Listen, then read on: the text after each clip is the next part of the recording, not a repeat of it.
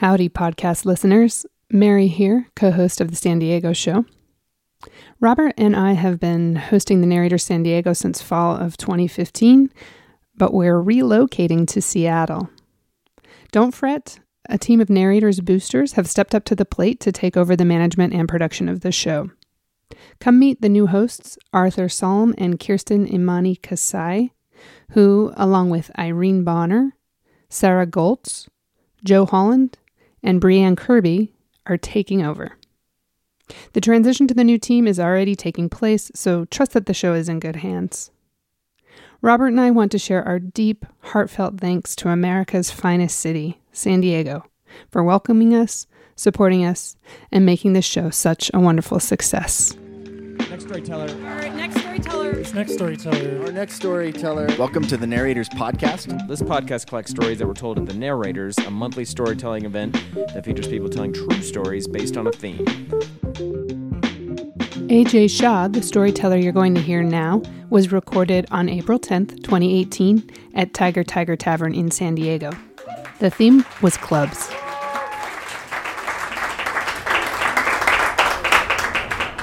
So, um, I've been in clubs for several years. I think it started in middle school when I was part of an ill fated attempt to make a middle school newspaper. Uh, I was the anonymous video game correspondent, but considering I was the only giant nerd in the school, that ended pretty quickly. um, but I think I really hit my stride with clubs when I hit college, and I joined the Dungeons and Dragons Club because, again, giant nerd. Uh, this story isn't too much about the Dungeons and Dragons Club, but uh, all the members in this story are from that club. They are all the. Uh, there were four um, officers: the president, vice president, me, the treasurer, and of course Angel, who was the uh, secretary. And as well are two others who were just super, super interested in the occult, like I was. So, at UC Merced, where I went, uh, it's sort of surrounded by farmland because it's in the Central Valley. They haven't built on any of that farmland, but the university does own that land. And way out in the field is this, what I can only describe as a haunted ass barn. it's, it is, it is falling apart. It is just dilapidated, creepy, and several pictures of the university feature the barn in it for some reason. Like it's supposed to be like, oh look, agriculture, the Central Valley, and you straight up think it's like Jason Voorhees is in the barn, like ready to murder you. So, of course, considering the, the university was super new, we didn't really have any ghosts except for one sitting in one of the dorms, and we think it was a guy who died during construction. Sad story, but you know, college students. So, they everyone automatically thought the barn was haunted. In reality, it just wasn't upkept. But when the university announced that they were going to demolish the barn because it was unsafe, because legitimately one strong gust of wind was going to blow it down, a bunch of students decided to give it one last hurrah and have a Halloween party in the haunted barn. Me and the uh, fateful other five decided that, well, that's just not going to do. So we decided, using our uh, meticulously occult, uh, cultivated occult knowledge, mostly because I just never grew out of my emo teen years, we were going to go out to the barn and make it look like a ritual happened there. We knew Dungeons and Dragons. We knew what rituals looked like. I had old spell books. We had all the symbols. We had everything we could possibly need as reference to make it look like a ritual happened out there. So the, the, the party was supposed to happen on October 31st. We went out there two days early and decided to really just go full board. And when you're making something look like a satanic ritual, there's only one place where you can get supplies Hobby Lobby. so we stop by Hobby Lobby and we pick up some, uh, some of their decorative half burnt out candles, um, a mirror, a bunch of chalk, and uh, what else? Two stuffed animals, two stuffed cats. You know where this is going. Um, let's see. It was chalk, two stuffed cats, a black mirror, which I made with spray paint because why not just go with all the references? And um, we didn't get it there, but somehow one of my friends procured six milk jugs full of fake blood.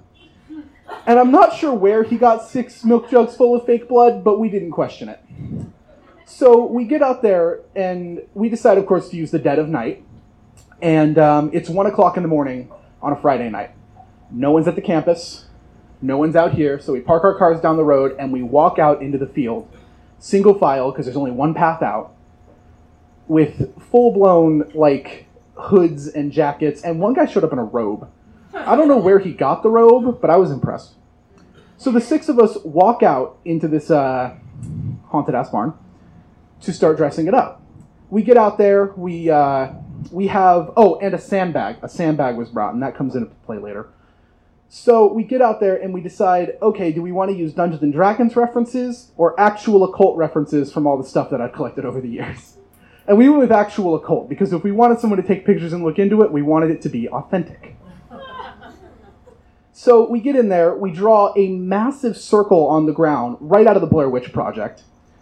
And we as we explore the barn, we go into the pack and we find a straight up cow skull. And decide, well, we got to use it. So we decorate the whole circle, draw the whole thing out, draw two smaller circles on the walls. And then we hang the mirror, which has been spray painted from the back as black. Because why not put a black mirror in? So, as we're drawing all this stuff, we realize that it's just not enough. So, we spend another hour and a half drawing and carving symbols into the walls of the barn, because it's getting torn down anyway. So, three hours later, the whole thing is set up. We have a giant circle on the ground. Again, really creepy. It's all super, like, legitimate symbols, too. We have two smaller circles on the walls with which we took the stuffed cats, told their stuff, took the stuffing out, and nailed them to the wall. It's not a real cat. we took the, the, the, the skull of the, bu- of the bull, or the, or the cow, which we probably shouldn't have been touching, and put it in the center of the main circle, and then we drenched it in fake blood. Fake blood everywhere, on the walls, on the circle, everywhere. We used up four gallons of fake blood. And then, to really, really drive it home, we took the sandbag, dipped it in the blood, and dragged it out of the barn around the corner. well, there wasn't a body. We had to make it look like it went somewhere. Where'd this blood come from? So uh, we drag it out and we bury fake uh, ceremonial knives in the dirt. Again, Hobby Lobby. Um, we got the carving tools there. We didn't get ceremonial knives at Hobby Lobby. I don't think they support that kind of thing. Um, so everything looks great. Everything looks absolutely perfect. And as we walk out, again, single file, hoods up, three things I realized over the course of the next 24 hours. One, we went from club to cult. That is that is a cult. That is a cult move. We were a cult. Um, two, we blueballed a demon. There, there was there was a demon sitting in whatever sub realm they exist in, watching these six stupid college students walk out to a haunted barn, set up absolutely everything they needed to summon him, and then didn't. He was disappointed. He was disappointed. There's a demon somewhere, and he's still pissed. And three, that's school property. So when it was discovered by the students going out to have a party, it was reported to the school. And the cops were called, because that was a lot of fake blood. I realized later we may have used too much fake blood, but the good news is I still have two gallons. So uh, the cops are called, and they take what I can only describe as crime scene photos of the barn and uh, the university launches an investigation because, again, that's, you know, we deface school property. And two days later, the day after Halloween, there is an article in the Merced Sun Star on the third page with a crime scene photo esque picture of the barn with the blood everywhere and the cow skull and the two cats nailed to a wall. And the title is Cult Hoax Scares Regents. And the best part is, the university released an official photo of the perpetrators, which I can only describe as a Marilyn Manson CD cover. because there is only one camera that looks at that barn. And all it saw was six hooded figures walking in a straight line through a field to a haunted barn as the moon is set up in the background with a backdrop of the forest nearby. Thank you.